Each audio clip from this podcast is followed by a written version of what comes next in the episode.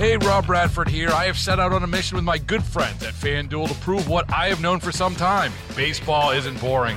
Now I have a daily podcast to prove it with some of the most notable people in the baseball world screaming baseball isn't boring from the mountaintops or at least agreeing to come on our show. Players, managers, GMs, and yes, even the commissioner of baseball, Rob Manfred. It has been a constant wave of baseball's most powerful voices. So join the revolution, subscribe, and soak in Baseball Isn't Boring. Listen on your Audacy app or wherever you get your podcast. You'll be glad you did.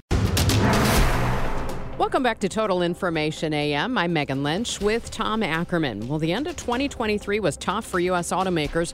That's according to a new report from Bloomberg. General Motors saw sales up just 1% in the fourth quarter. Stellantis saw their sales drop a percent for the final three months of the year. Rival Toyota did better than both. Joining us is Bloomberg's Detroit Bureau Chief, David Welch. David, thank you so much for being with us. Good morning. So, I guess the, the first question is how much of an impact did the strike against the big three have on sales? Well, pretty significant. All, all, three of them didn't do very well in the fourth quarter.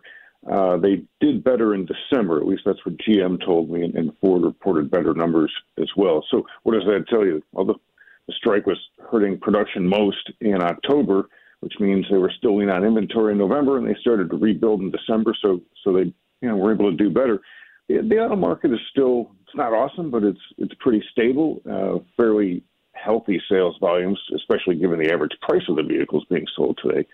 So yeah, it's clear the strike really did take a bite out of uh, the big three sales for the for the end of the year. What happened with Toyota? How did they weather the storm? Well, Toyota didn't have a strike, and they've been in sort of a different position. They were behind the other companies rebuilding inventory from the semiconductor shortage, and they they finally caught up with all of that. And then, to their credit, you know, hybrid electric vehicles are, are selling very well right now, and Toyota's got tons of them. So, you know, they've they've got something that's really popular in the market right now. They're probably they probably got more models, more hybrid models than anybody else to offer, and they're really taking advantage of it. Has there been a shift in who is buying new vehicles at this point? There has because prices have gotten so high, and it started during the semiconductor shortage when everybody was short on, on production. So they all made the most expensive models out there to maximize profits. And when they did that, they, discovered that uh, if they produced slightly fewer vehicles and sold them at much higher prices, they could employ fewer workers and make a lot more money. And and they're all trying to stick to that kind of what's called production and price discipline. And and they've done that pretty successfully so far. The average price of a new vehicle is it's not at the records where it was, but pretty close at about forty eight thousand dollars in the last quarter. And with high interest rates, ten percent is the average new vehicle interest rate uh, out there. That's an expensive monthly payment. So the people buying new vehicles today are pretty affluent. You mentioned uh, electrics and hybrid. What about EVs when it comes to Stellantis? I was recently in Kokomo, Indiana. Stellantis has a strong foothold there, as you know, and they uh, approved uh, investing in a battery manufacturing facility there. Where are they headed? Like everybody else, they're really starting to push into electric vehicles. You know, they're not selling in the U.S pure EV at the moment. They've got you know something like Jeep 4xe, which is a, a plug-in hybrid, gets better mileage, uh, although it's quite expensive.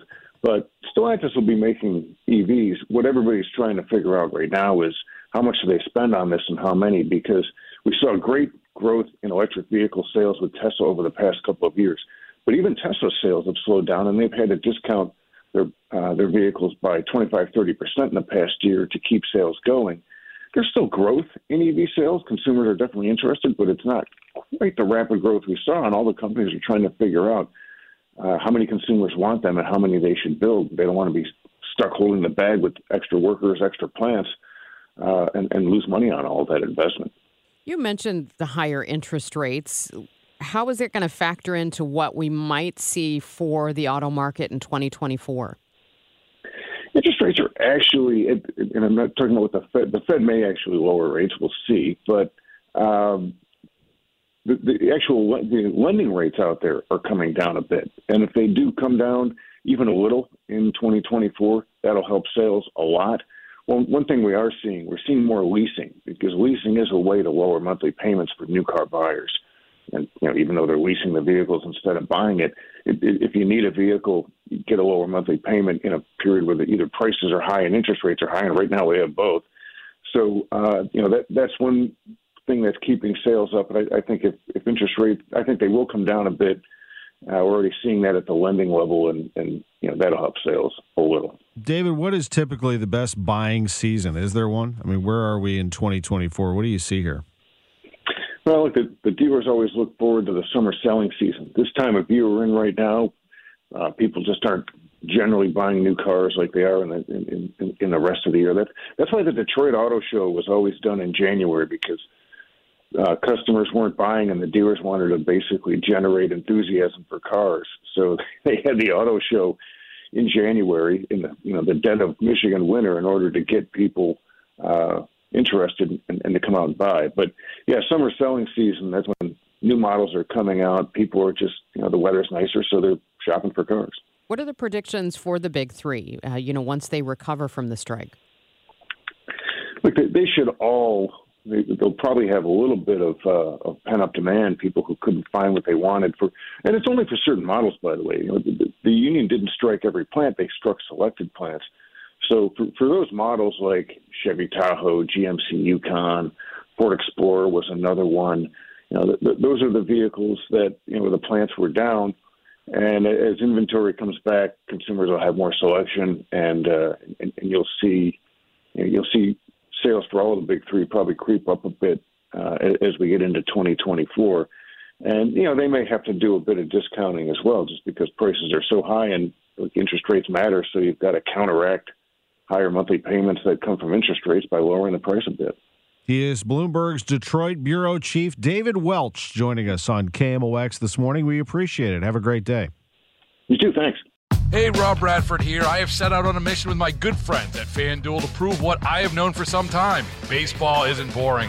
Now I have a daily podcast to prove it with some of the most notable people in the baseball world, screaming baseball isn't boring from the mountaintops or at least agreeing to come on our show. Players, managers, GMs, and yes, even the commissioner of baseball, Rob Manfred. It has been a constant wave of baseball's most powerful voices. So join the revolution, subscribe, and soak in Baseball Isn't Boring. Listen on your Audacy app or wherever you get your podcast. You'll be glad you did.